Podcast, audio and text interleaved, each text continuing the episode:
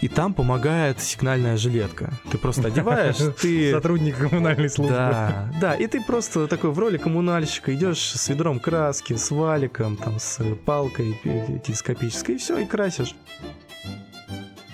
Добрый день, друзья! С вами очередной выпуск подкаста «В гостях у Каца», и с вами я, Евгений Кац. К себе в гости я обычно приглашаю людей, которые, на мой взгляд, формируют лицо и имидж нашего города, и сегодня у меня в гостях человек, которого во многих соцсетях и воронежских СМИ называют воронежским Бэнкси. Это уличный художник Ян Посадский. Привет, Ян! Всем привет. Э, достаточно долго мы с тобой пытались встретиться, и если бы у нас было с тобой видеоинтервью, как, допустим, бывает у Дудя, то здесь сейчас бы вылетали такие э, подсказочки со ссылками на другие выпуски, то есть уже несколько человек, э, причастных так или иначе к искусству, упоминали мне тебя в разговорах о скажем так, э, благоустройстве, комфортной среде, каких-то визитных карточках города, поэтому я к своему стыду, будучи незнакомым совершенно с твоим творчеством, точнее, я был с ним знаком, но не знал, что это ты, вот, ознакомился в Инстаграме, и наконец-то мы смогли встретиться, очень здорово. Э, давай начнем с самого животрепещущего вопроса, который, я так понимаю, есть. В чем отличие, даже не так, первый вопрос будет другой. Э, художник — это призвание или это профессия? Да мне кажется, это стиль жизни. В принципе, как бы даже не обязательно именно художник с той позиции, что человек, который что-то рисует, что-то изображает, занимается каким-то, ну, изобразительным условно искусством, да, делать какой-то визуал, это может быть и перформер, это может быть и какой-нибудь э, художник, который делает саунд-арт, да, это абсолютно различные, даже есть медиумы, и есть художники, которые работают на улице, то есть в пространстве, взаимодействуют с пространством улицы. Тут, э, наверное, художником можно много кого назвать, и это такой, возможно, даже это термин творец. Наверное, это стиль жизни, образ в, жизни. В твоем случае, я так понимаю, что это можно назвать призванием, то есть ты с детства понимал примерно, чем ты хочешь заниматься. Насколько ну, я... Я с детства понимал, что я хотел где-то с шестого, с пятого класса, я такой понял, так, хочу быть архитектором. Не знаю, не знаю вообще профессию, не знаю специфики, не знаю вообще архитектурного рынка, вообще что происходит э, в серьезном как бы архитектурном каком-то бизнесе. Вот, хотел стать архитектором, пошел учиться на архитектора после школы. Можно и... сказать, приехал учиться, ты же не из Воронежа. Приехал, да, я из Мичуринска, Тамбовской области, вот. И просто пройдя какой-то этап жизни, я осознал, что архитектура — это слишком огромный такой процесс, слишком большой... Пласт. Такая, вообще пласт да, работ, и что архитектор является вообще небольшой частью всего создания а, продукта, и конечный итог вообще может очень сильно отличаться от того, что архитектор, собственно, а, написал и начертил. Не Скажем знаю, так, не совсем твое произведение получается Конечно, в итоге. это все равно какой-то коллективный труд, и застройщик, э, и, и прочие уже э, как бы строительное лобби, оно будет менять твой проект, делать так, как оно хочет, и это очень такая большая неповоротная, нервозная местами махина. Если ты все-таки занимаешься искусством и, заним... и создаешь продукт, можно сказать, полностью от э, идеи до воплощения, то у тебя меньше создается вот этих вот э, как бы обид э, или какой-то досады за то, что твой продукт не тот, не такой, как ты его задумывал изначально, потому что это очень важно, э, когда ты имеешь полное как бы не знаю, полную ответственность и полную... Контроль над тем, что происходит. над тем, что происходит. Да, это важно. И, как мне кажется, это очень важно. А, чиновники и прочие вот девелоперы, они любят э, ставить свои лепту. Ставить. Художественный замысел задвигать на задний план, скажем так. Ну и быть сопричастным, как-то тоже изменить, что вот я внес лепту, да, как бы остаться в истории. Вот это, мне кажется, каждому человеку очень важно, если у него есть такая возможность, он, конечно, воспользуется ей. Учась в строительном университете, ты э, уже в тот момент что-то создавал как художник? А, я на самом деле с курса второго начал заниматься татуировкой. Я подумал, что это как способ заработка, и, в принципе, а, куда можно приспособить мои рисунки, которые я делал там на эскизы. скучных лекциях. Да, такие, ну, эскизы, которые я создавал по методологии как тест Роршаха. То есть я брал чисто лист бумаги и начинал а, создавать какие-то композиционные, какие-то рандомные линии, какие-то формы, и получались а, какие-то силуэты просто пока бесформенные композиционные. И дальше я в них начинал высматривать ну, как, какие-то, не знаю, там голова, голова где-то, где-то какие-то, не знаю, И руки, дальше уже детали оформлял. И появляется какой-то образ. Либо он такой очень сильно абстрактный, либо он больше походит на что-то предметное из э, реального мира, то есть какой-то объект или какой-то персонаж. А, вот. И уже где-то к пятому курсу я осознал, что архитектура меня, как, ну, именно вот работа архитектора конкретно такая прикладная, чертить, проектировать, меня меньше интересует, меня больше интересует создание некого визуального продукта. И тут уже произошла череда знакомств. Я э, где-то в четвертом курсе а, работал с Андреем Пыриновым и делал декорации к различным вечеринкам. Тогда еще был культурный центр «Дом» на проспекте Революции. Да, Андрей нам про него рассказывал в одном из выпусков, кстати. Вот, да. И мы там с ним а, вместе проводили вечеринки, создавали декорации, думали, какая там тематика будет у вечеринок вместе с еще группой а, ребят. И после этого все как бы эволюционировало, появлялись какие-то другие еще прочие возможности себя проявить, э, ну, как-то креативно, в каких-то креативных индустриях. И а, познакомился с Мишей Гудвином как раз э, где-то за полгода до того, как мы с ним арендовали квартиру и создали мастерскую Дай 5, про которую еще, наверное, Да, поговорим обязательно. Позже, да. Вот. И он меня познакомил с Иваном Горшковым, у которого я уже с пятого курса, обучаясь в стройке, начал работать ассистентом. Это, скажем так, такая коммерческая, не живопись, коммерческое искусство, то есть под заказ оформление чего-то. Не, ну, не, у Ивана Горшкова это немного другая история. Это он современный художник, он представитель Воронежской волны, сооснователь Воронежского центра современного искусства, который существовал где-то около семи лет. И он такой уже признанный, а, состоявшийся художник, который имеет имя не только в России, но и в мире. И он делает очень хорошие, очень а, современные, стильные работы. Это и скульптуры, и живопись, и прочие э, другие медиумы, и видеоарт даже у него есть. Вот, и я где-то в районе полтора года, вот недавно только завершил с ним работу, мы с ним, ну, я и был его ассистентом, то есть первым, наверное, единственным, когда мы готовили к его персональной выставке, я и занимался сваркой, и сам писал какие-то работы масляные. То есть я ему ассистировал, помогал в создании его работ к каким-то проектам. Вот. И это тоже, на самом деле, был большой опыт. Я для себя вообще открыл мир, мир современного искусства, узнал, какие есть художники, какое есть искусство, начал погружаться в это, интересоваться. Миша тоже а, закончил и как раз школу для ну, э, художественную. Не, не, даже не художественная школа, а была как раз программа школа для художников в ВЦСИ, и он тоже активно начал заниматься тоже своей какой-то художественной практикой галерейной. Вот, и на каких-то общих интересах мы сошлись, меня интересовал еще ранее стрит-арт, но я скорее как зритель был. И потом для себя осознал, что я хочу и, и быть художником, то есть создавать тоже уличное искусство, и начинал искать себя. Ну вот моя первая работа была работа «Время» на Куколкина как раз. Вот это... как раз-таки это один из тегов, который у меня написан к этому интервью. Mm-hmm. Расскажи о ней. Вот, эта работа очень, наверное, тесно связана вообще с э, архитектурой опять воронежской.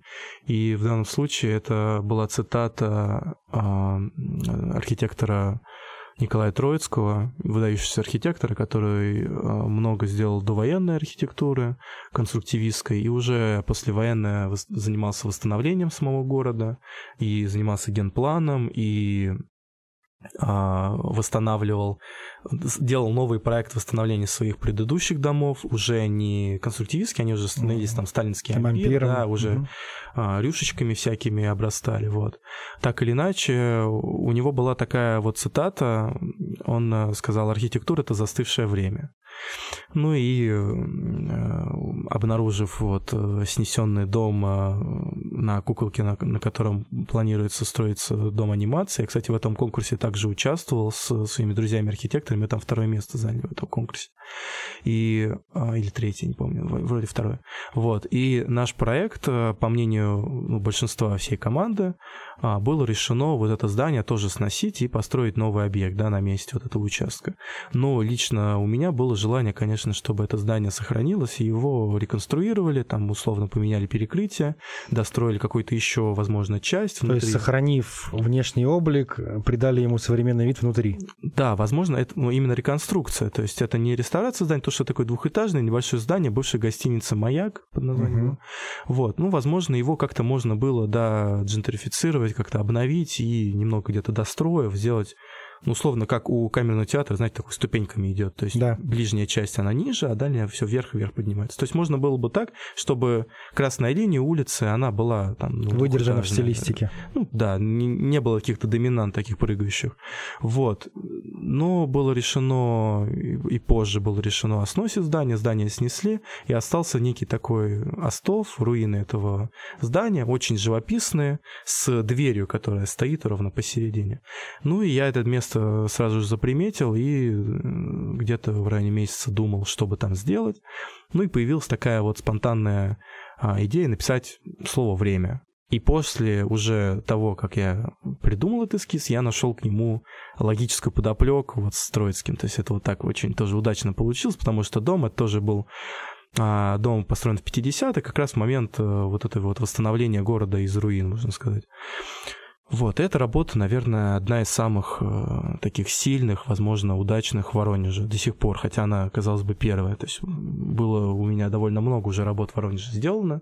Наверное, половина из них уже э, как бы не существует. Уже да, были. были такие работы, которые, у которых был срок жизни часов 8-10. Да, да, да, были такие. Вот, но у этой работы был большой срок э, жизни, где-то полгода после ее закрыли забором, она до сих пор существует, просто она за, за строительным, за строительным забором, да. Потом была сделана реплика по этой работе уже э, такой игрой слов, время было отрисовано по тому же контуру в том же размере, только такой линии, как будто обвели труп таких в американских угу, фильмах мелком, да. И наверху была иконка ошибки компьютерной, и написано было временно недоступно. То есть, как бы время временно недоступно. Обыграли. Да, игра с э, временем, что, что у, нас собрали даже время, то есть у нас от нас отняли время. Ну, такая тоже концептуальная, я думаю, работа. Вот. И она тоже немного просуществовала просто рядом с этой работой сделал большую тегу один, э, один персонаж. Э, зачем, я не знаю вообще совершенно, зачем он это сделал. И вместе с ней все закрасили. Закрасили, да. Но я думаю, что моя работа, она не представляла какой-то вопиющую какую-то мерзость. А вот когда вокруг просто начало все это появляться, нарастать, то, конечно, все сразу прибрали. Вот логически переходим к следующему вопросу. Э, если мы возьмем на две чаши весов два слова, сочетание граффити и уличное искусство или стрит-арт, они уравновешивают друг друга или это, это разные вещи? Это разные совершенно вещи, потому что а, уличное искусство, оно зародилось а, в Нью-Йорке в 70-х, 70-х как раз с граффити, когда появились а, художники, которые писали свои никнеймы, свои Подписывая имена. работы да и даже не, ну, сама работа представляет собой подпись, то есть твой никнейм, а, который сделан стилизация, то есть это такие шрифтовые работы, да, в основном. А, и этих художников называли райтеры, ну, то есть от слова write, да. Вот, и они пишут э, никнеймы, и а, цель вообще граффити сообщества в том, чтобы сделать очень дерзкую, очень яркую, какую-то большую работу, тегу, в каком-нибудь просто крышесносном месте, либо очень видном, либо где-то это руфтоп, огромная какая-то... Труднодоступное, труднодоступное видовое место. Да, да, где просто отовсюду ее видно, где-нибудь центральное там место в городе. Вот, например, есть э, интересный руфтоп, где ЦУМ, если идти со стороны Дома офицеров... Да, с торца прямо на козырьке, да, видно, ну, огромное такое как бы место и очень труднодоступное. Его занимает э, райтер, и, в общем, его никнейм висит на самом видном месте. То есть, если появляется стритный забор, вот когда реконструировали сквер на, у Пушкина, как раз рядом угу. с театром оперы и балета, там буквально через день появился большой тег э, э, граффити команды «Забава» называется. Вот очень много везде можете найти теги «Забава». Это команда, там ряд художников, ряд э, ну, э, ребят, которые делают там коллективные вот эти теги. То есть прибегают условно 3-4 человека, быстро это все исполняют и расходятся просто, ну, потому что могут легко поймать, да, либо на 15 суток э, дать, либо штраф, штраф и, и все такое, да, и конфисковать еще всю краску могут или технику какую-то. Ну, может все что угодно произойти, и, собственно, я тоже как бы могу попасть под такую же горячую руку у кого угодно, если я буду делать ну, тоже что-то такое очень дерзкое, очень... Э, То есть граффити — это больше вызов, нежели искусство? Это вообще, ну, это все можно назвать искусством, просто это больше субкультурная история, потому что а, граффити-сообщества, они, собственно, тегают не для того, чтобы увидели, так сказать, горожане. Это не для горожан сделано, это сделано для тех же ребят, которые занимаются Из граффити. других, скажем так, творческих объединений. Ну, так скажем, да. Ну, то есть это закрытая субкультура для а, тех же ребят, кто этим и занимается. Это, в принципе, произошло же от э, хип-хоп культуры, от рэп-культуры. То есть это все некая экосистема, некий стиль жизни, опять же, тоже такой лайфстайл.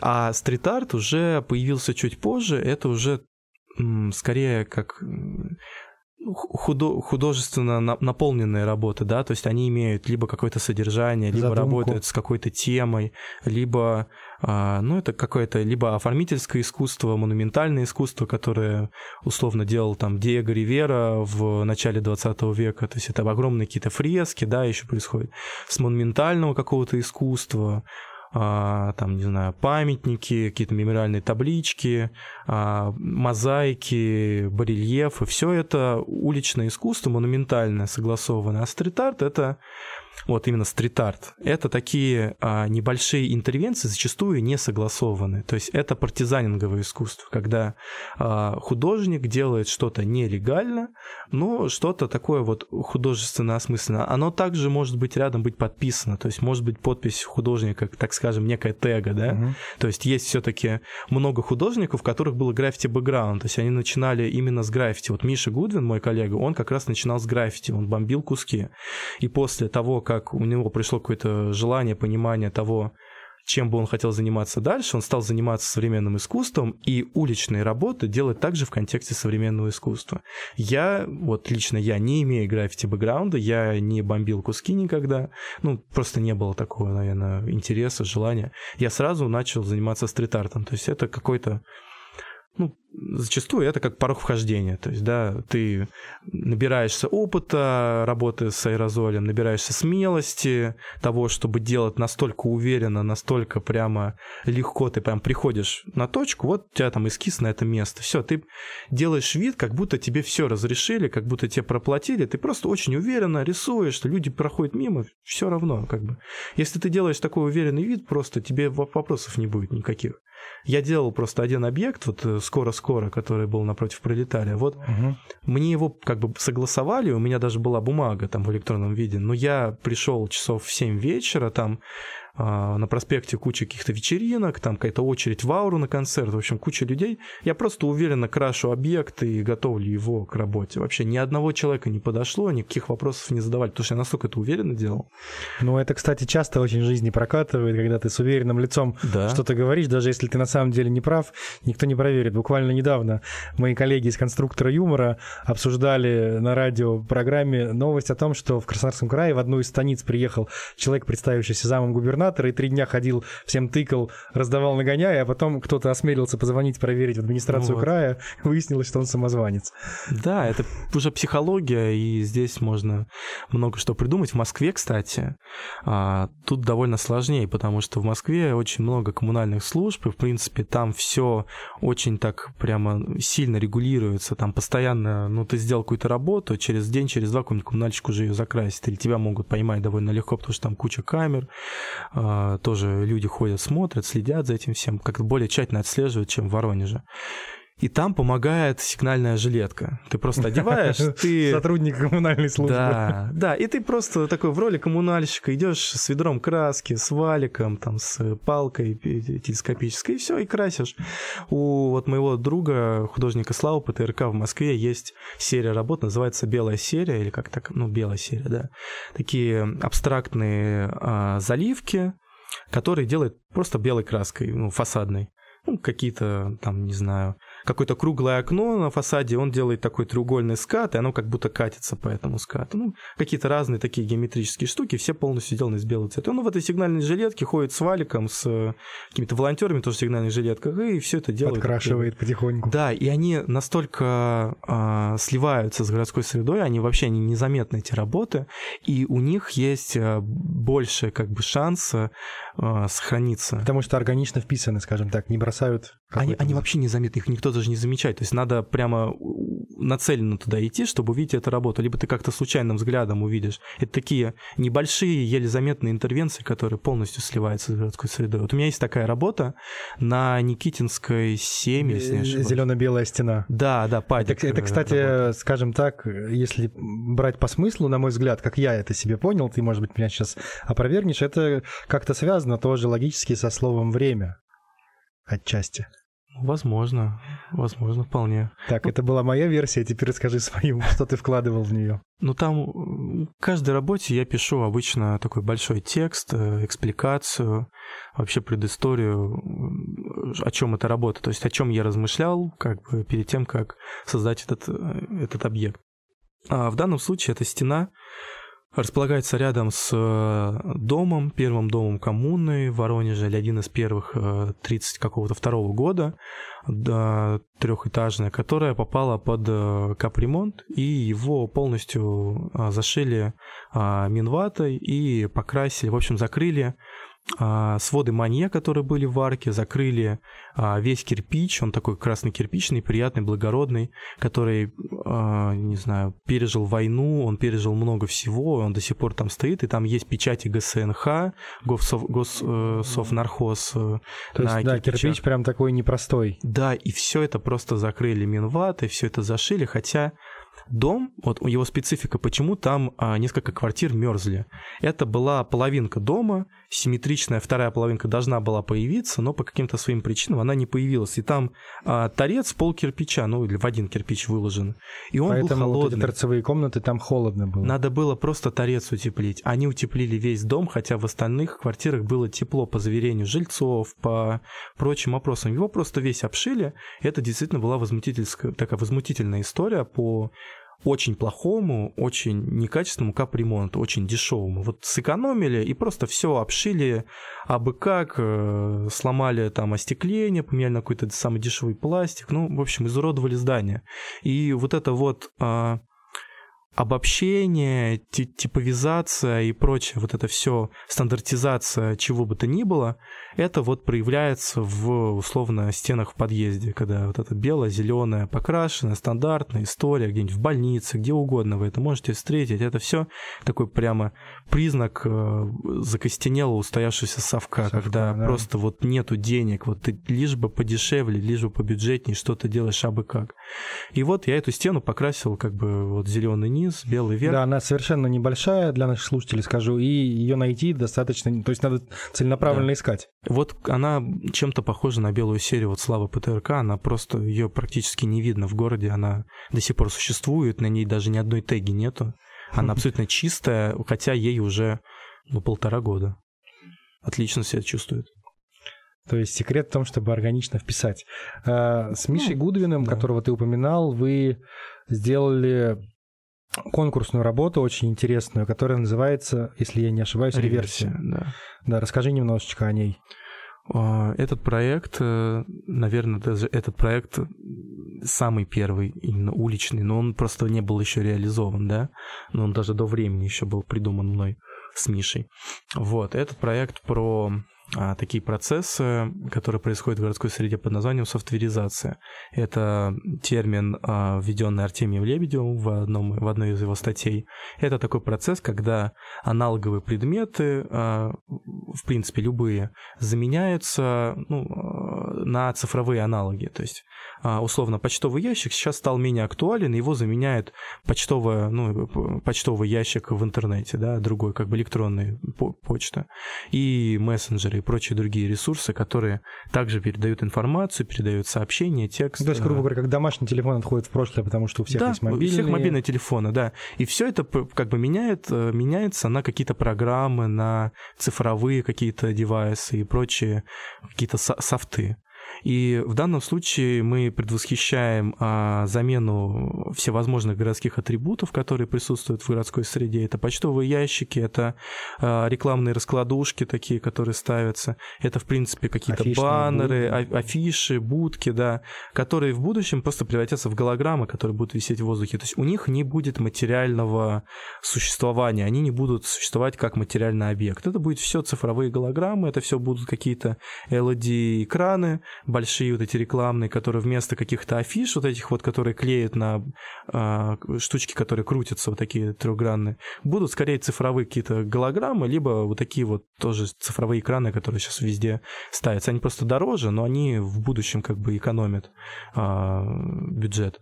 Вот, в данном случае мы разработали нашли, как бы выбрали ряд объектов, которые в недалеком будущем получат цифровую замену, и взяли один из первых объектов, это почтовый ящик. Вот. Мы его... А, суть в том, что у объекта есть материальная составляющая в виде воплощения в металле этого почтового ящика, и есть некая текстура, некий внешний вид, э, покраска, какая-то обшарпанность, обклеенность какими-то объявлениями, где-то там соскол, где-то написано белой краской поверх синей почта, такой советский ящик. И мы забираем эту текстуру у него. Мы его превращаем в некий 3D-объект, который покрашен в условно-зеленый цвет. Форма. Да, просто есть 3D-модель, условно, но у него нет текстуры, она пропала, то есть уже объект потерял часть своего материального, материальной действительности, и он только сохранил некий вот 3D-модель. А, и она размещается в городе, и а, у него э, прикреплена трек-метка, ну, как и у ключа, как и у других моих проектов угу. с дополненной реальностью. И открывается условно Инстаграм-маска, наводится на этот объект, и на нем появляется цифровая текстура этого объекта, как он выглядел до того, как мы убрали с него всю краску, почистили, покрасили в зеленый цвет. То есть его первоначальный внешний вид. И мы видим объект привычный для нас, казалось бы, который через 20 лет, через 30 лет о таксофонах вообще никто не поймет, что такое таксофон. Да. Что на улице какой-то телефон стоял, вы что, серьезно? Вообще люди будут, вообще забудут про это. Зачем, почему? Да. И в данном случае мы музифицируем этот объект, мы его создаем как некой экспозиции в музее, мы его сохраняем, и об, э, наделяем его некой художественной такой ценностью, да. То есть, если я правильно понимаю, реальный почтовый ящик полностью закрашивается в зеленый цвет, и когда человек приходит к нему, открывает соответствующую маску в Инстаграм, там уже появляется тот вид, да. который был у него. В телефоне раньше. ты видишь его, да, как таким, он, каком он должен быть. Да. И также вот э, в списке был таксофон, э, рекламные вот такие барабаны, на которых клеится объявление, там условно стоит тумба такой. Офишная, я вспоминал, да, как это называется. Кислотно-зеленый стоит такой вот такая вот тумба, и ты наводишь, а там постер Надежды Бабкиной, КВН, еще как чего-нибудь там уральские пельмени, там приезжает Воронеж и все, все такое вот. Ну и рекламные раскладушки, какие-нибудь рекламные баннеры и еще ряд объектов, которые можно софтверизировать, уже, в принципе, преобразовать вот в подобную серию работ. Но этот проект, э, мы с ним выиграли, вышли в финал конкурса Нова Арт по современному искусству, опять же. У нас была выставка в павильоне Новой Голландии в Санкт-Петербурге. Да, мы были в качестве финалистов. И эта работа, она пока осталась как в таком в эскизном виде. У нас есть один пробный объект, от почтовый ящик, да, который мы еще не, не крепили нигде в городе. То есть пока это такая больше галерейная работа, но так или иначе мы с Мишей планируем в будущем ее, конечно же, реализовать в городе, потому что этот эскиз прошел э, проверку временем. Он уже год как есть, и мы в нем еще до сих пор как бы не разочаровались. Не разочаровались. Да, он не устарел, он не превратился в какую-то неинтересную вторичную штуку. То есть мы как бы до сих пор им гордимся, его ценим и хотим его реализовать. Просто сил, времени и бюджета пока на это особо нет. Больше того, он еще и получил призвание на квалифицированном признание на квалифицированном да. конкурсе. Да, да, то есть в принципе все с ним отлично. И он, может быть, рано или поздно появится в Воронеже, и все будет хорошо.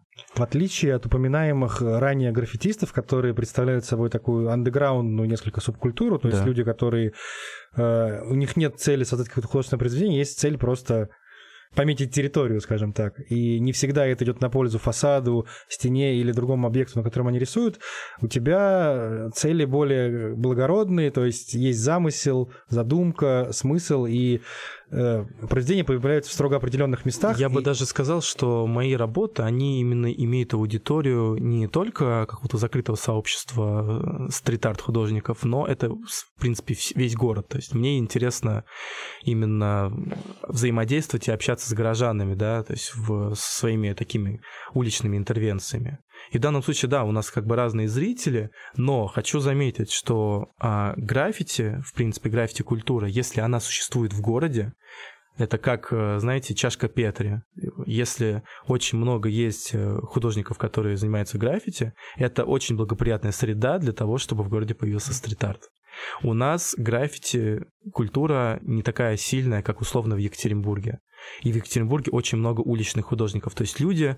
А, Вырастают а, из одного в другое. Да, да, не просто меняют, да, квалификацию, и, и там, может быть, даже занимаются современным искусством, зарабатывают на этом огромные деньги, но они до сих пор а, состоят в каких-то группировках. То есть есть художник Миша Мост, очень известный художник, уличный, который до сих пор состоит в такой одной из стариж, старинной и престижной а, команде в Москве, называется «Зачем?».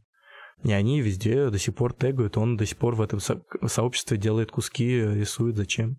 Он занимается и граффити, и занимается стрит-артом. То есть это не мешает одно другому. Миша там рисовал, может быть, год назад последний раз э, именно граффити. Ну, как бы, если есть желание, люди занимаются и тем, и другим. А мой вопрос будет посвящен тому, поскольку, как ты сам сказал, твоя цель — это общение с горожанами в первую очередь, и скажем так, твое искусство, оно несет благо, какие-то просветительские цели и так далее. Насколько у тебя налажен диалог с муниципальными властями? В этом году он э, наладился. В принципе, он появился за счет того, что у меня появилось довольно много новых работ. Все так или иначе зависит от продуктивности художника. Если ты ничего не делаешь, то кто с тобой захочет вообще общаться? Я читал, что есть ряд проектов, которые ты предлагал администрации города, и они отложены, скажем так, в долгий ящик. Ну да, просто изначально была предыстория, что у меня было несколько работ, которые ну, некий камень в огород э, администрации кидали. Это и работа с э, брусчаткой, не, не докапывайся, и работа Вониш про вонь. Да, это известная одна из последних работ, насколько я помню. Ну да, да, да. Вот. И эти работы, они были такого весьма дерзкого характера, и а, как-то не знаю, казал, может быть, кому-то это казалось какими-то агрессивными такими нападками, какими-то высказываниями такими очень дерзкими, очень уверенными. Хотя в этом не было никакой дерзости, я просто констатировал то, что вижу, то, что есть. Вот, вот есть э, брусчатка, которую действительно можно сохранить там в центральной улице Екатеринбурга перед главной ратушей.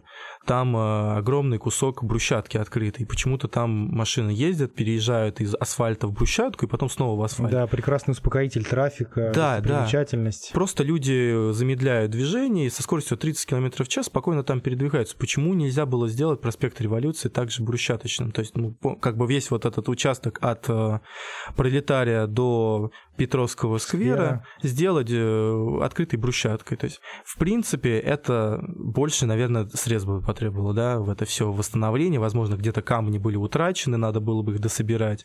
Но я думаю, процентов 60-70 брусчатки там явно есть. То есть это мы там кусок они случайно отрыли. И это был бы огромный вклад в будущее, такой культурный вклад, потому что это одна из единственных улиц, которая сохранила свой прежний дворянский вид, и она называлась Большая Дворянская. Но почему-то вот брусчатку мы не можем сохранить по ряд причин. Там а, пресс-секретарь как раз администрации тогда написал очень большой список, почему мы не можем ее сохранить. Просто, ну, как будто вот это казалось как будто оправдание. И я такой думаю, ну, все это как бы читается между строк, типа, не докапывайтесь до нас. Ну, реально. И исполнил. Да, мы, мы сейчас сами все решим, мы сейчас сами все сделаем, а ты, типа, не докапывайся, давай, мы разберемся. И такая, да, получилась шутка а, двойная, то, что докопались до брусчатки и не докапывайся, такое тоже. Причем ты исполнял это среди дня, насколько я помню. Да, да, я подумал вообще-то ночью сделать, только, блин, да зачем ждать? Пошел просто где-то в 17.00. Сел. Сел, поразложил. Мы еще быстренько скооперировались с моим другом Андреем Гребенником, который с квадрокоптером мне все это поснял хорошо. Да. Получился вообще и отличный контент, и все живо, и ко мне подошли даже представители управления культуры. Мне тоже ну, высказали респект по многим моим проектам. То есть диалог был, людям понравилось, и ну, некоторые, конечно, подумали, в смысле не докапывайся, наоборот, надо докапываться до нашей истории. Вот так вот мне женщина подошла, она а, тоже экскурсии по городу проводит а, краеведческие. Я ей объяснил, что имеется в виду как раз, что я хочу за, за то, чтобы сохранить как раз брусчатку.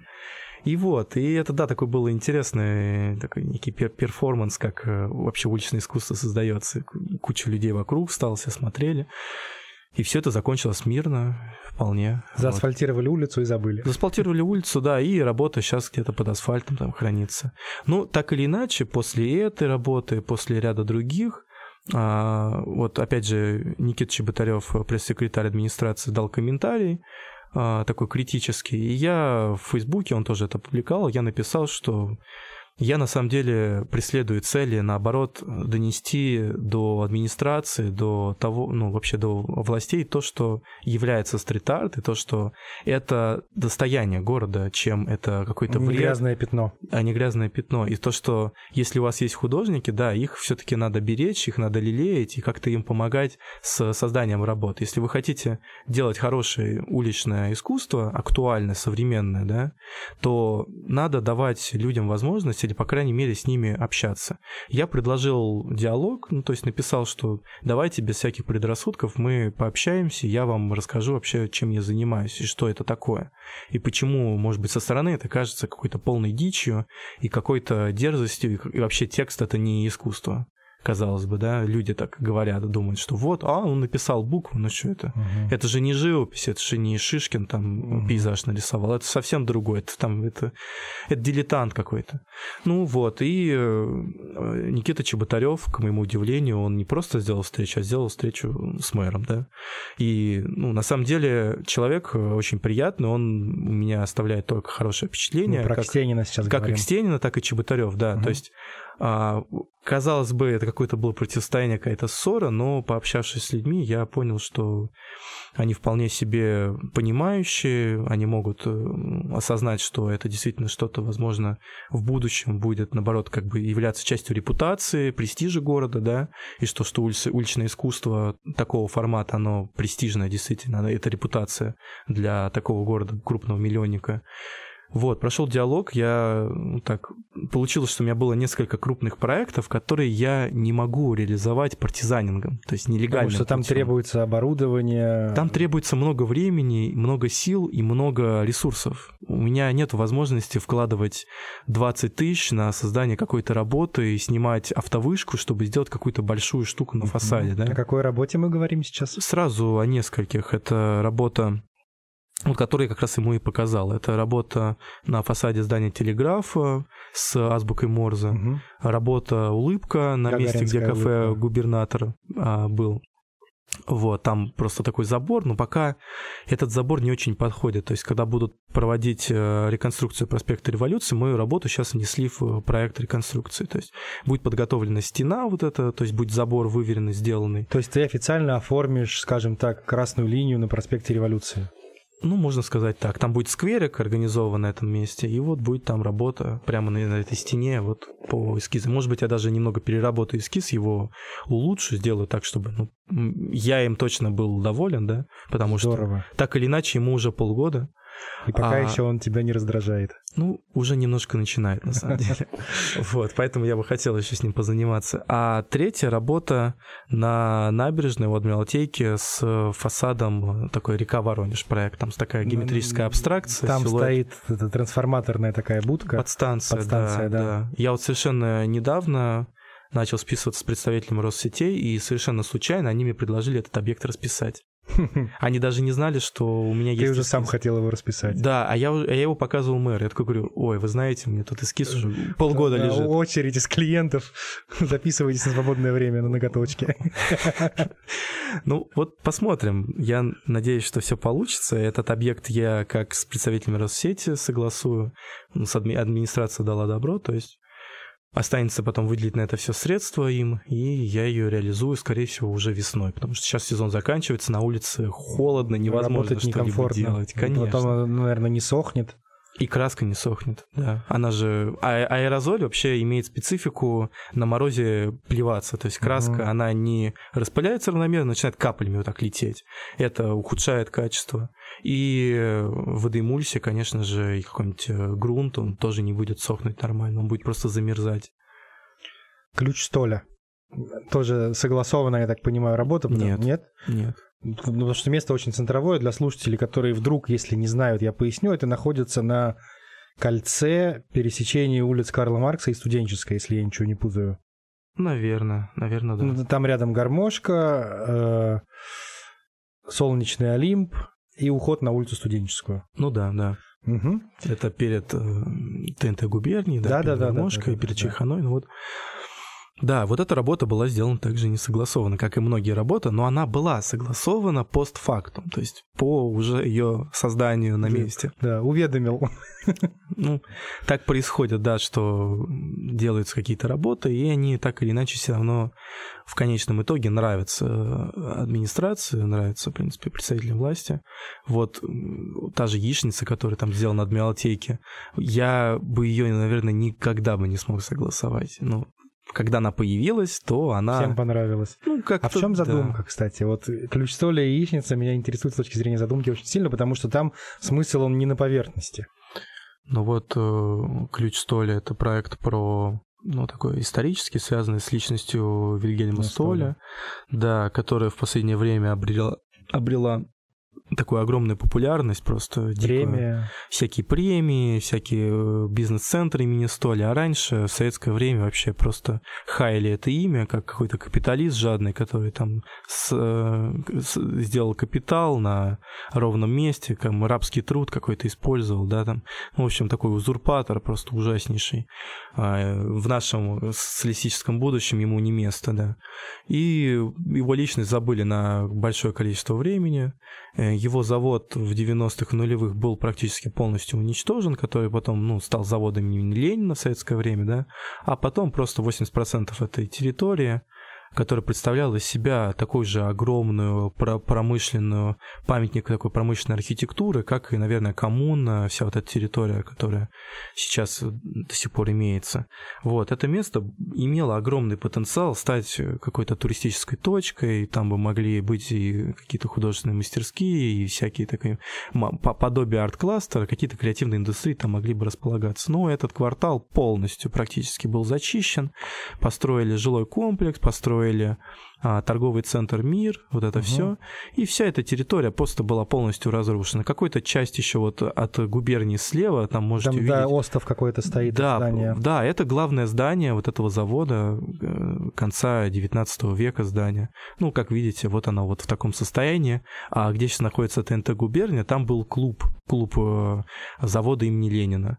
И там тоже был прекрасный фасад, который сейчас полностью таким ужасным вентфасадом у губернии Да, обшит. чем-то его накрыли, помнится. А вот где Чайхана стоит, там тоже был огромный большой корпус, очень красивая архитектура с большими окнами. Вот уж полностью снесли и построили вот а, фитнес и Чайхану.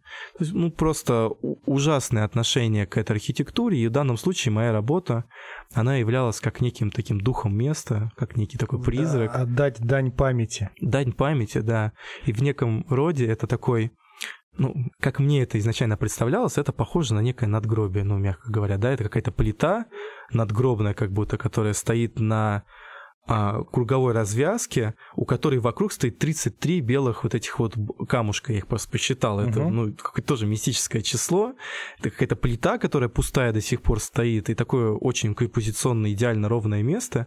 И туда я располагаю некий мистический там, символ. какой-то бык раньше был. Там бык, да, стоял. Хотели этот памятник бронзовый столю там поставить. А бык от э, девелопера, который застраивал ну, солнечный да. этот Олимп, их два было, они сейчас где-то на территории там внутри стоят. Вот, и их всех убрали оттуда. И это место, такое мистическая черная плита, на которой изображена какая-то пентаграмма в виде вот этого ключа четырехзевного, вообще какая-то странная штука с замочной скважиной. Вообще замочная скважина такая придает какой-то мистики, как будто это какой-то фильм ужасов или какая-то такая дремучая древняя реликвия. И сейчас, кстати, очень интересно, мы вот сегодня с губернией снимали репортаж про мои проекты с дополненной реальностью, и она еще... Востребованный очень. Да вообще. И она поросла мхом прям покрылась везде мхом, такими-то вот трещинками. Это просто это выглядит изумительно, как будто это какой-то Пьер Лашес, какое-то древнейшее кладбище, и там лежит такая вот э, надгробная плита. Это просто выглядит очень как антиквар, какая-то реликвия. И вот из этого объекта возникает, прям вылетает, как такой Каспер, э, привидение, да, в виде какого-то стеклянного ключа объемного, да, и звуки там такие, скрежет какие-то шестеренки и прочее. Ну, это, наверное, вот именно как мне это видится, как мне это кажется, ощущение от этой работы. Но люди, конечно же, воспринимают это совершенно не так. То есть это просто какое-то изображение на плите и просто какая-то очень интересная зеркальная, яркая, прикольная штучка вылетает в виде этого ключа. Ну, большой памятник, его назвали виртуальным памятником. Но у меня была изначально задача это пространство заполнить некой визуальной доминантой. Там явно вот такая есть площадь, вот этот круг, какая-то плита, и я изначально подумал, что мне хочется сделать какой-то большой объект дополненной реальности с пятиэтажный дом, вот такой прям огромный-огромный.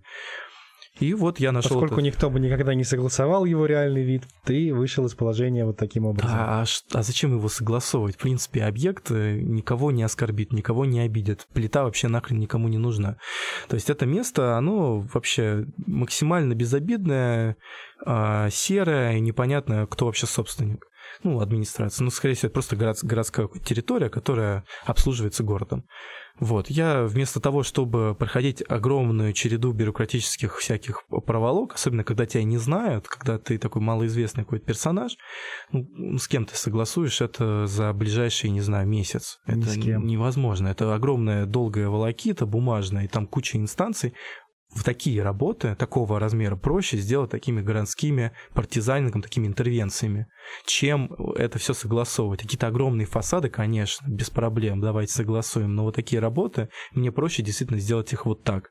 И уже их согласуют постфактум. Может быть, я даже найду сам какого-то небольшого спонсора, инвестора, который вложит условно за расходники, мне просто покроет тысяч пять, но у него там рядом кафе, и это будет явно ему... Точкой притяжения. Идти на пользу, да. В данном случае я ни, ни тем, ни другим не воспользовался, я потратил там своих несколько тысяч рублей, купил краску, припряг э, своих друзей, э, Сережу Галкина, и, который сделал саму Инстаграм-маску, и Руслана Вяльцева, который сделал мне 3D-модель. То есть у меня была чистая идея исполнения, мне помогали друзья, которые занимаются этим профессионально. То есть они создают Инстаграм-маски для всяких коммерческих проектов, там, ну, не только какие-то такие объекты с трек-меткой там на лицо, какие-то Инстаграм-маски и всякие прочие.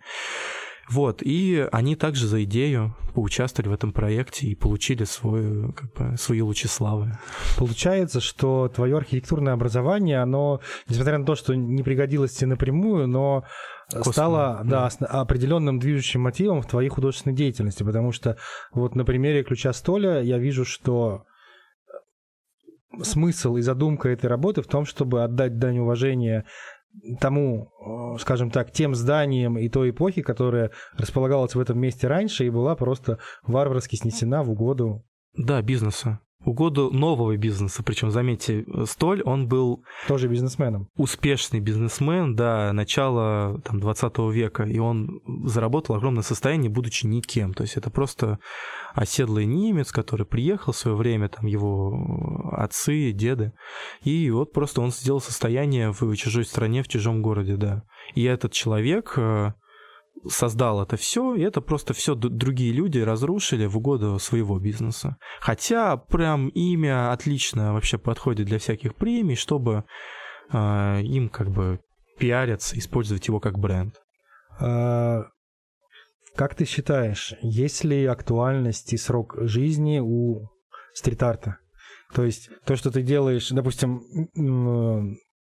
там Леонардо да Винчи нарисовал, написал Джаконду 500 лет назад, условно, и до сих пор на нее ходят, смотрят. То есть самая обделенная картина в Лувре, это которая находится напротив Джаконда, на нее никто никогда не смотрит.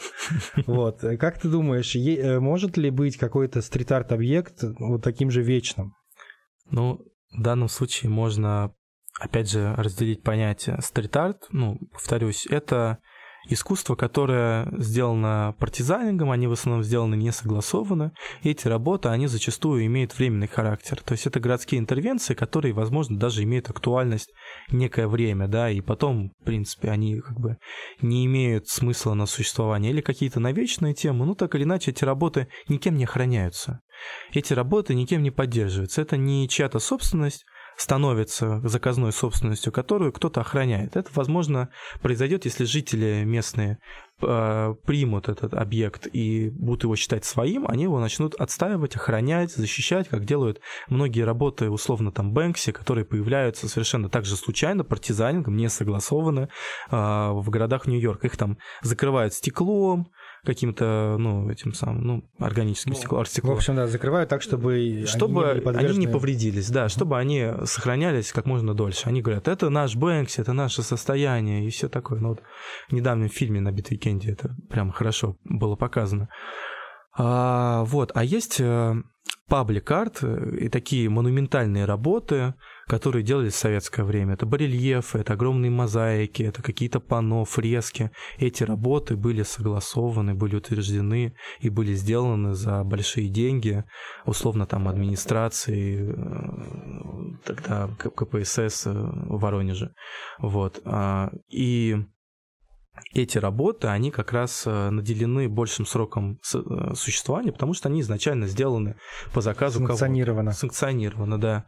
Вот, поэтому стоит иметь в виду, что есть работы, которые согласованы, и они как раз могут быть очень долго быть сохранены. Или вот э, работы, которые, вот как падик моя, вот эта работа, она настолько незаметна, что у нее действительно есть большая вероятность стоять еще много-много лет на этом месте, и ничего с ней не произойдет. Хотя на нее никто и внимания не обращает, и даже, мне, кажется, никто работы даже не считает. Ну что, покрасил человек э, в два цвета Бело-зеленый цвет, ну да. есть смысл. Да, но она больше такая концептуальная, возможно, тема про вот эту советскую действительность.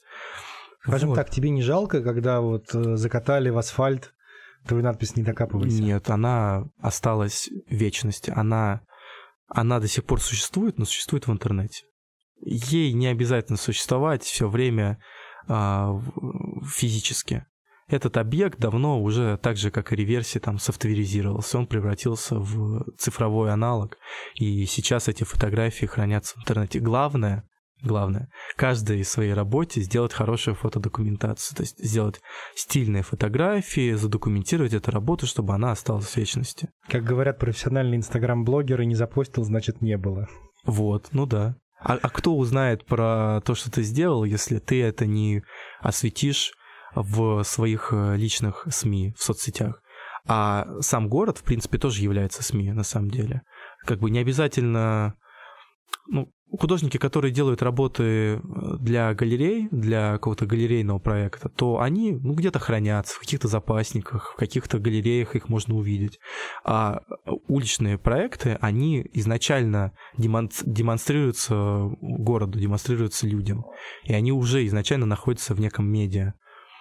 Поэтому это помогает их продвижению, их популяризации, их э, как бы вот продвигать эти проекты, этих художников. Так что улица — это довольно интересный инструмент, интересный медиум, и он находится на самом деле на заре своей популярности. То есть сейчас это пока что-то мало понятное, хотя, казалось бы, блин, фресками реально Ривер занимался уже там сто лет назад. Это, это ну, монументальное искусство существовало все, весь советский период. То есть это все от, отработано уже от и до, но именно стрит-арт, как таковое проявление нелегального, возможно, это действительно культура, которая находится на заре. Только рождается. Да, да. и в Воронеже очень мало художников, к сожалению, которые занимаются стрит-артом. И опять же нету вот этой благоприятной среды в виде граффити-культуры, которая у нас также не сильно развита.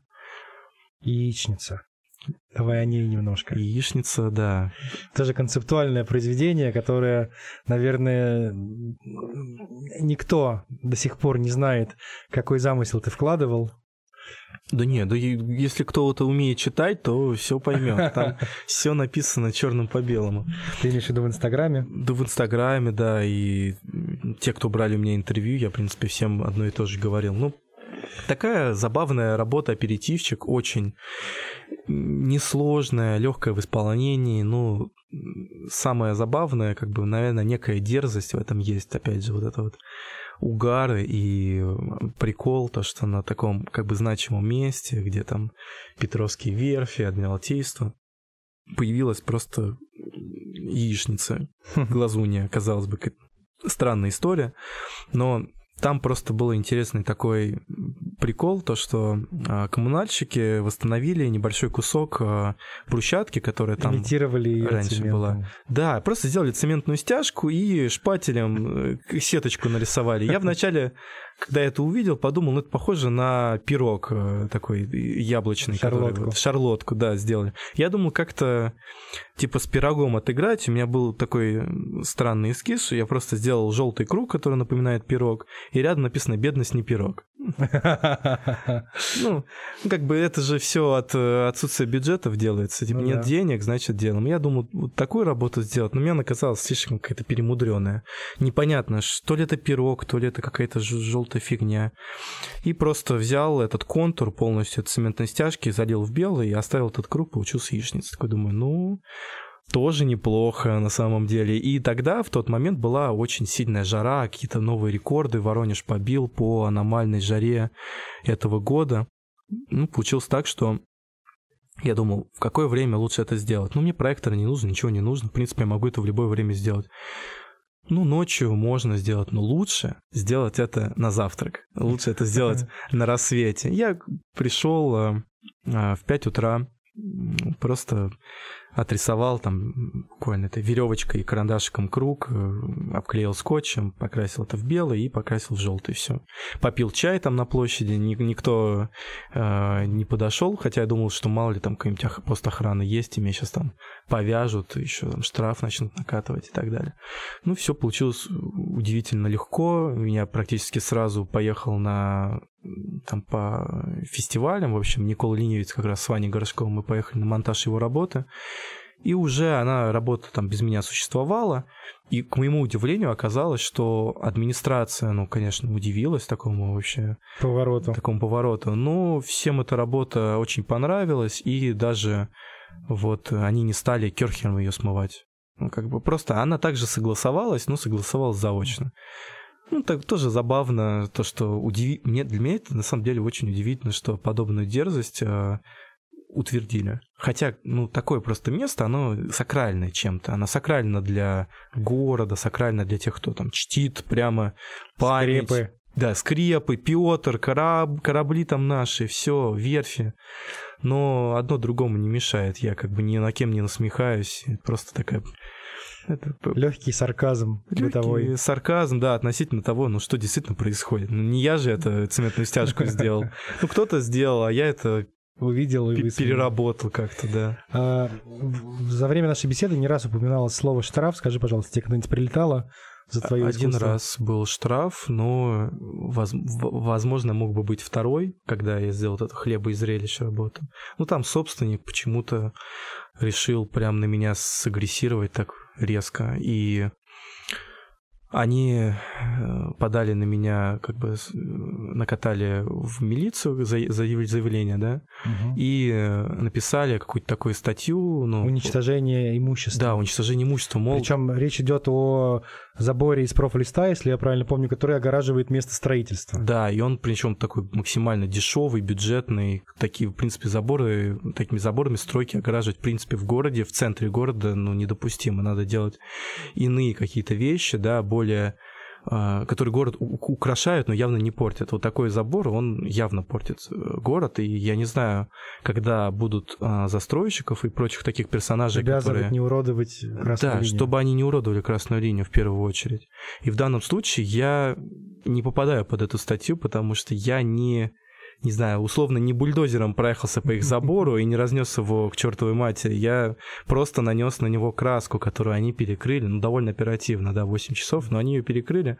И для них это не составило какого-то дикого диких денег, чтобы это все заново какой-то забор восстанавливать. Ну, а на меня написали вообще другую статью, и, в общем, дело не заимело продолжения, и я мог, конечно, второй штраф получить, но не получил.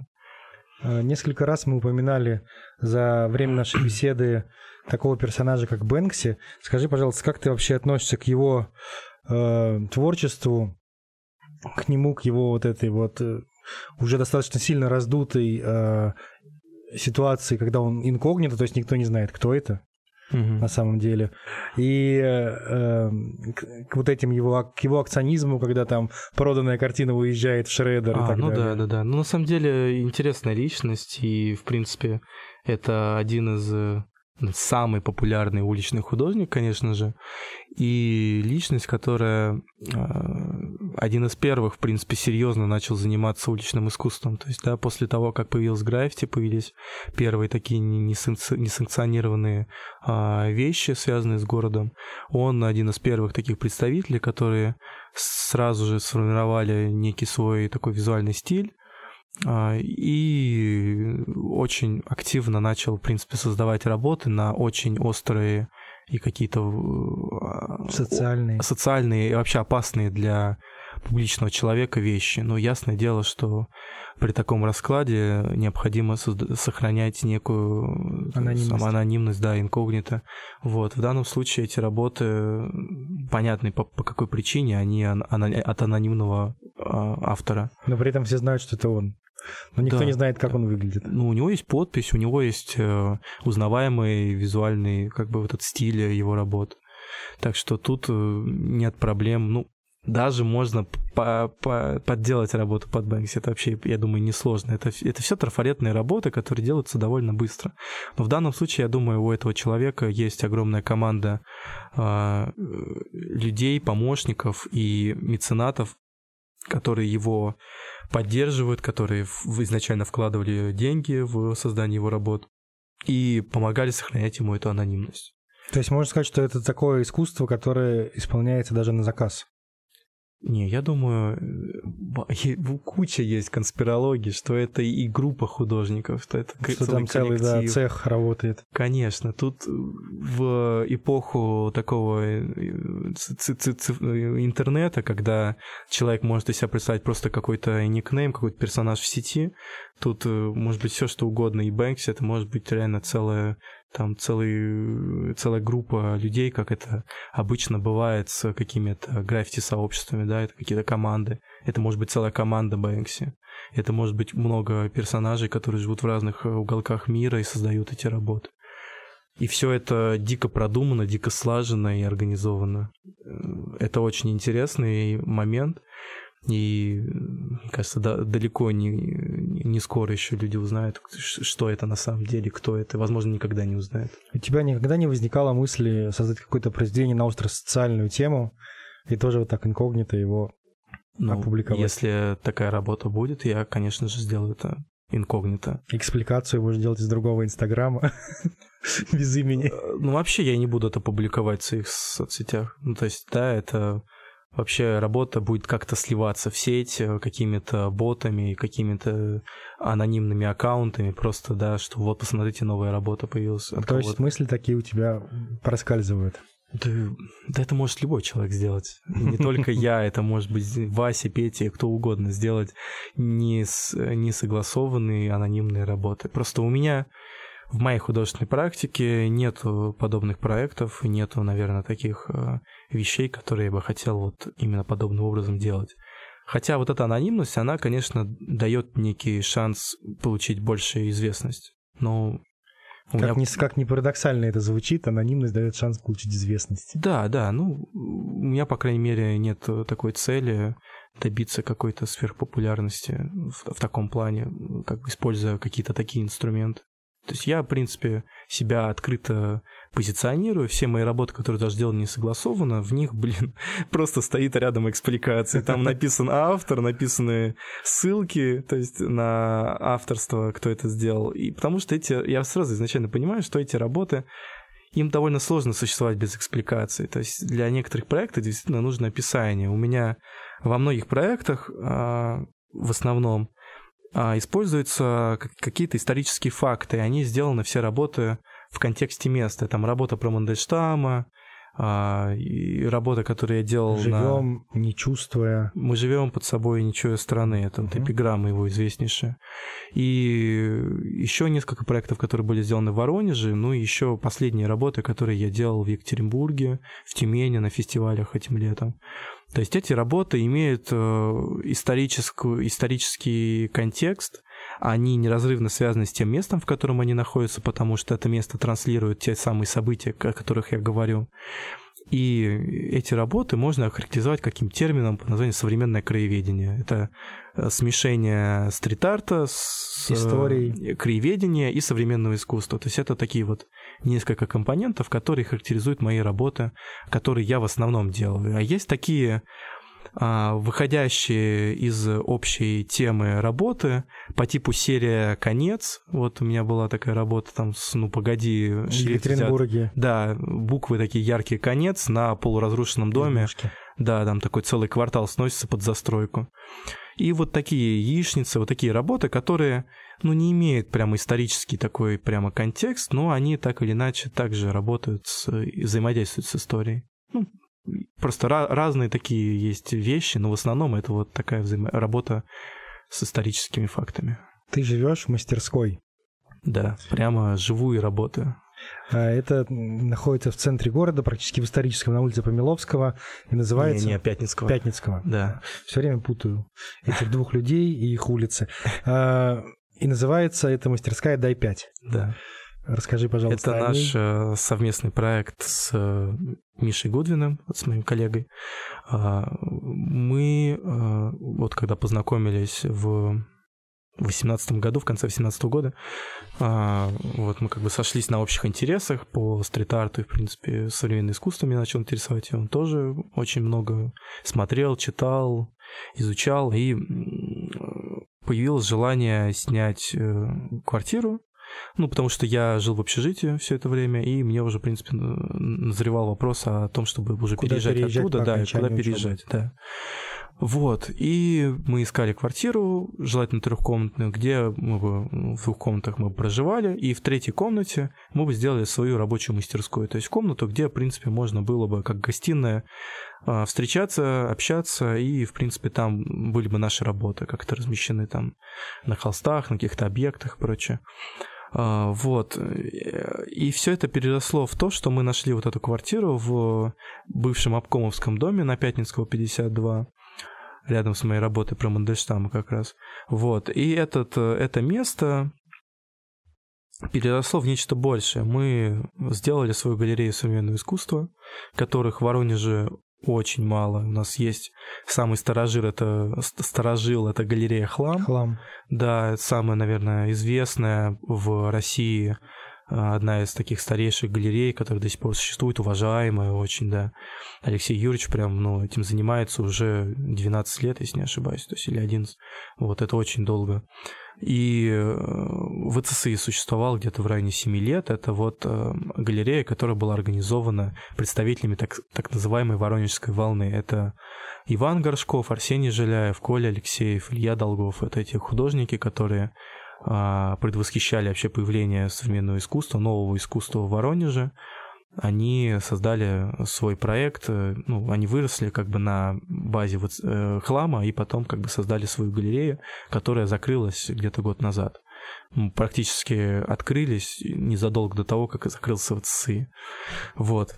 И, э, так скажем, возможно, появляется новая воронежская волна с молодыми художниками. Это и вот Миша Гудвин, и Миша Добровольский, и чуть раньше появился э, Кирилл Гаршин, который, не знаю, между двумя волн как-то затесался.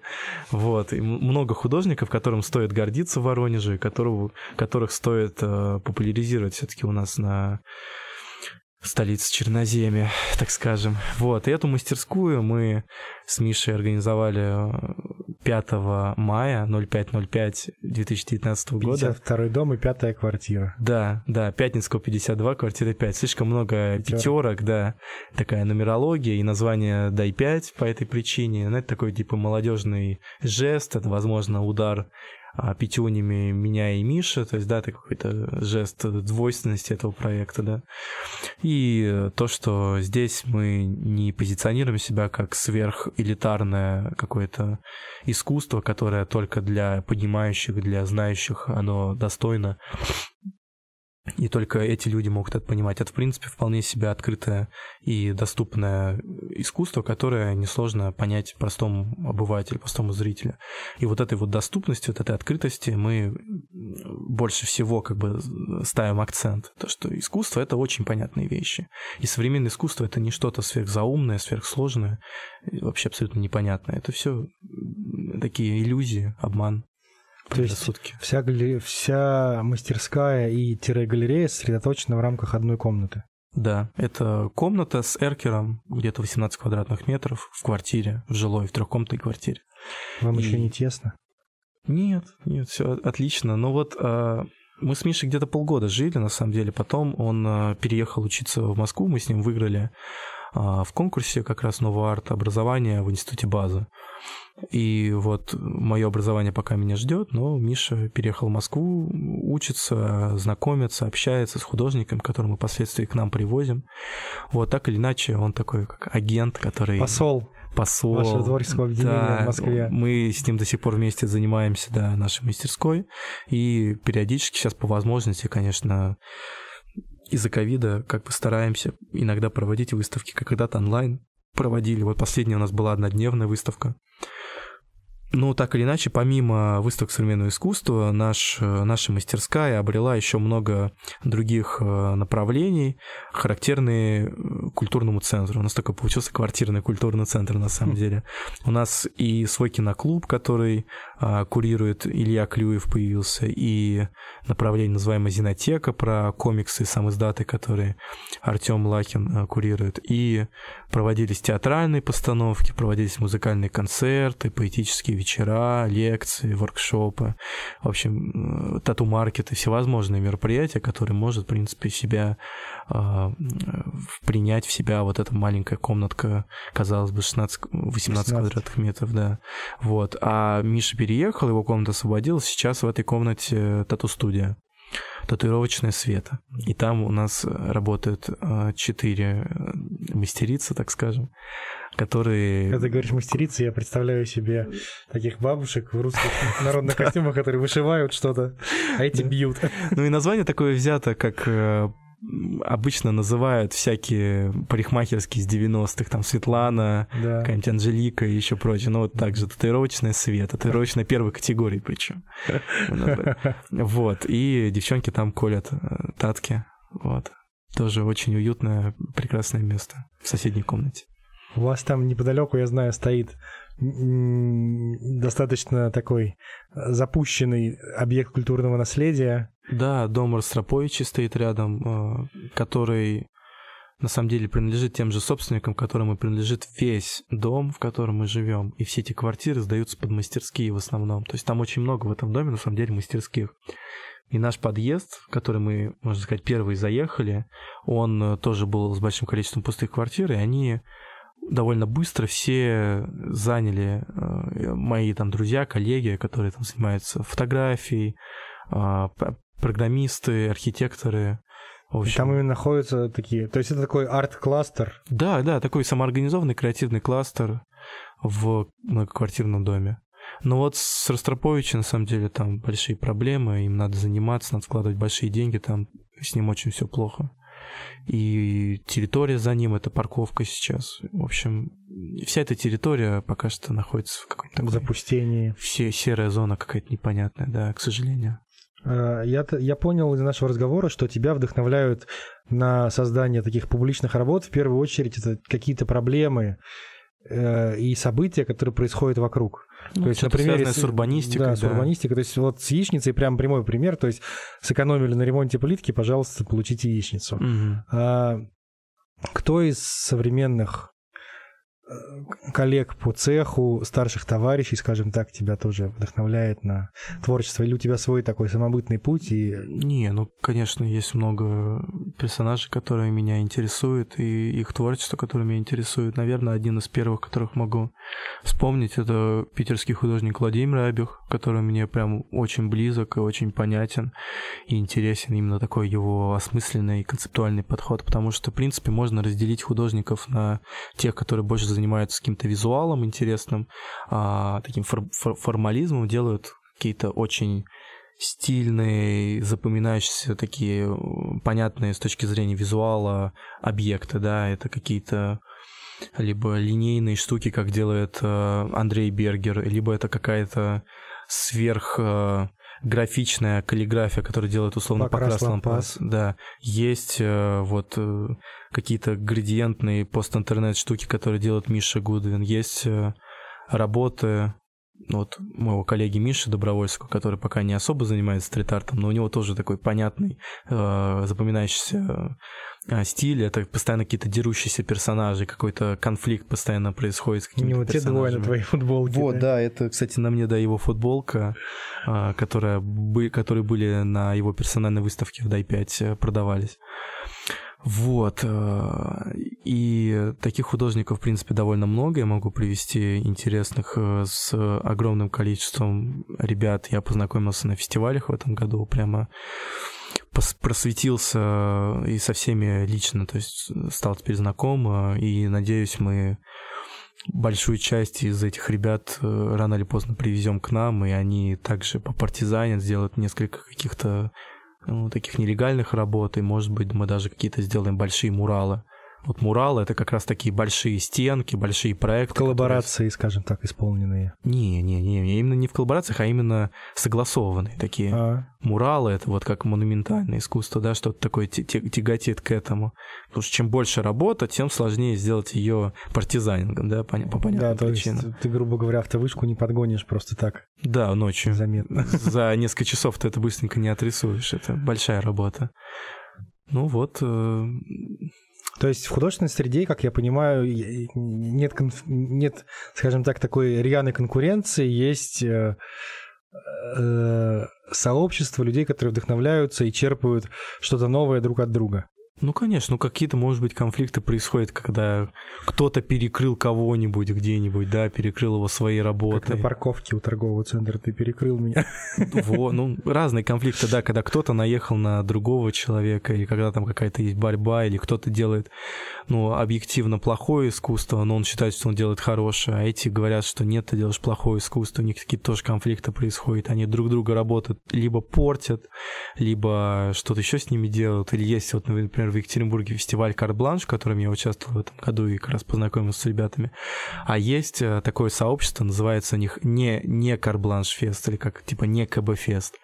И они портят работы, и они пишут там, типа, пожалуйста, прекратите. Типа, они там, им не нравятся, например, работы или мозги, текстовые работы, которые вот он тоже, он из Екатеринбурга, он делает довольно активно там работы, и они их просто портят, поверх пишут каким-то ярко-красным баллоном, и что-то такое. Ну, это бывают цель. разные персонажи, которые либо противодействуют этому, как некому злу. Есть какой-то интересный э, такой фрик персонаж, я не помню его никнейм.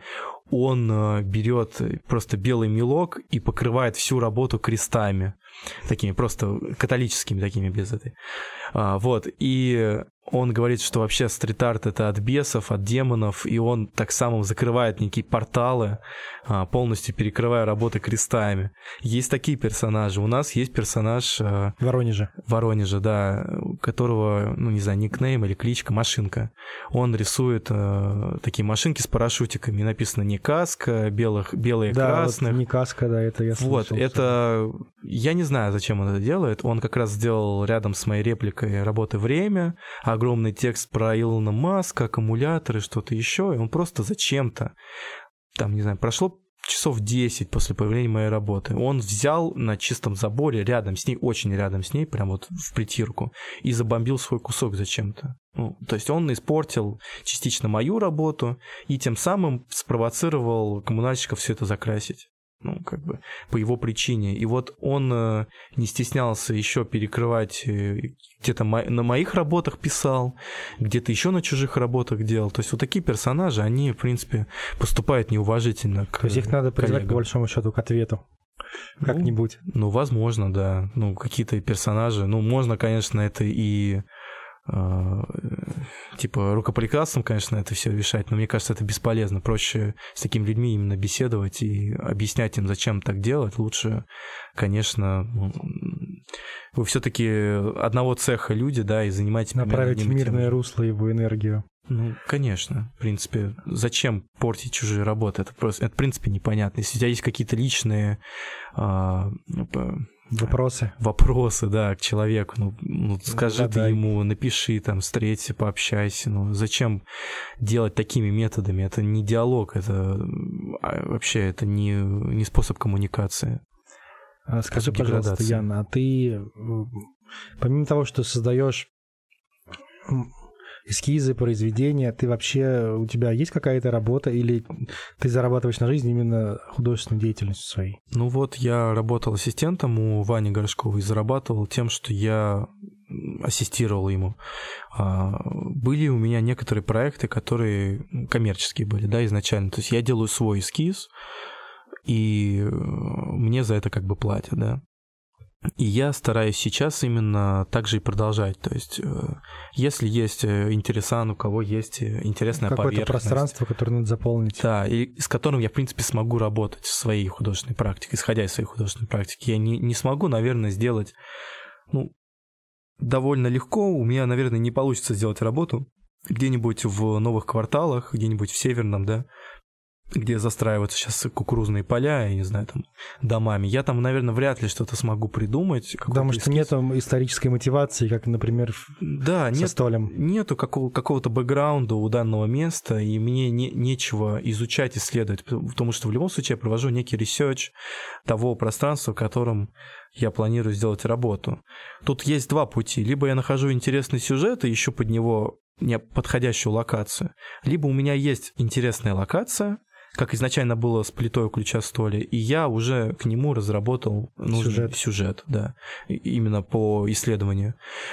Так что я открыт к заказам. Если кому-то интересует современное уличное искусство. В описании к нашему выпуску да. будет ссылка на Инстаграм Яна, поэтому кому нужно что-нибудь красиво оформить, концептуально и со смыслом, чтобы подходили к хозяину и спрашивали, а что это такое? Он такой, а я сейчас тебе расскажу. Ну, так или иначе, если вы хотите помогать и продвигать а, актуальное уличное искусство в Воронеже, то можете писать мне. Если уж не я, то мои коллеги, которых я вам, конечно, порекомендую, могут помочь вам. Как ты считаешь, Ян, в современной России насколько востребовано вообще искусство, в том числе современное, и можно ли прожить, э, обеспечивая все свои потребности, именно будучи художником? А, я думаю, да, но все зависит от того, насколько ты себя будешь продвигать как, э, худо... ну, как художник, как некий деятель. А, можно зарабатывать различными способами. То есть можно зарабатывать за счет стрит-арта, можно создавать помимо стрит-арта еще какие-то галерейные работы, которые ты также будешь продавать на аукционах, либо через какую-то галерею ты будешь э, художник некой галереи, да, который тебя будут продвигать, продавать различным меценатам, бизнесменам и прочим люд- лю- лю- людям, у которых есть, в принципе, средства покупать искусство. Есть искусство довольно доступное, бюджетных, э, как бы небольших средств, которые стоят, это какие-нибудь тиражные графики, которые производят большое количество уличных художников. И я, в принципе, планирую тоже этим заниматься, там, по мотивам уличных работ или просто какая-то графика, ограниченный тираж, подписанный автором, да, там, 10 экземпляров, например, и каждый экземпляр там за 5, за 10 тысяч рублей цену будет, да. да, продаются, и данные работы являются такими коллекционными вещами, да, в ограниченной серии. Такой есть способ купить искусство. У Репродукция даже... яичницы. Репроду... Ну, можно какой-то, да, какой-то холст условно сделать, да, или какой-то реально в галерее сделать какую-то цементную стяжку, примерно такую же, или эту вытащить прямо оттуда, и сделать из этого какой-то объект. Ну, можно все что угодно сделать. Ну, уже только будут решать какое-то, наверное, экспертное сообщество, фигня это или действительно что-то стоящее в контексте, в принципе, современного искусства. Потому что можно сделать все, что угодно, но не все действительно будет стоящей вещью.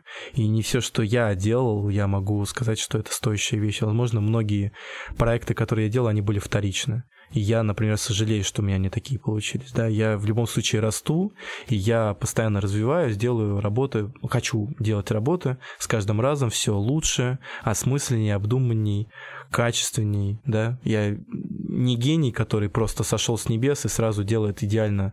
Это человеческий фактор всегда присутствует. Человек развивается, его творчество эволюционирует. Возможно, он будет стоить дороже, как художник, да, потому что у него есть уже большой бэкграунд работ, которые он делал ранее, и они там признанные, да, удостоены каких-то премий, какого-то признания.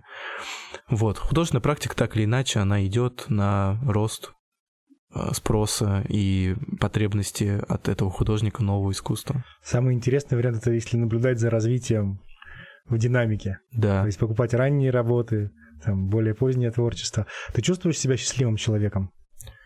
Ну, в большей степени, да.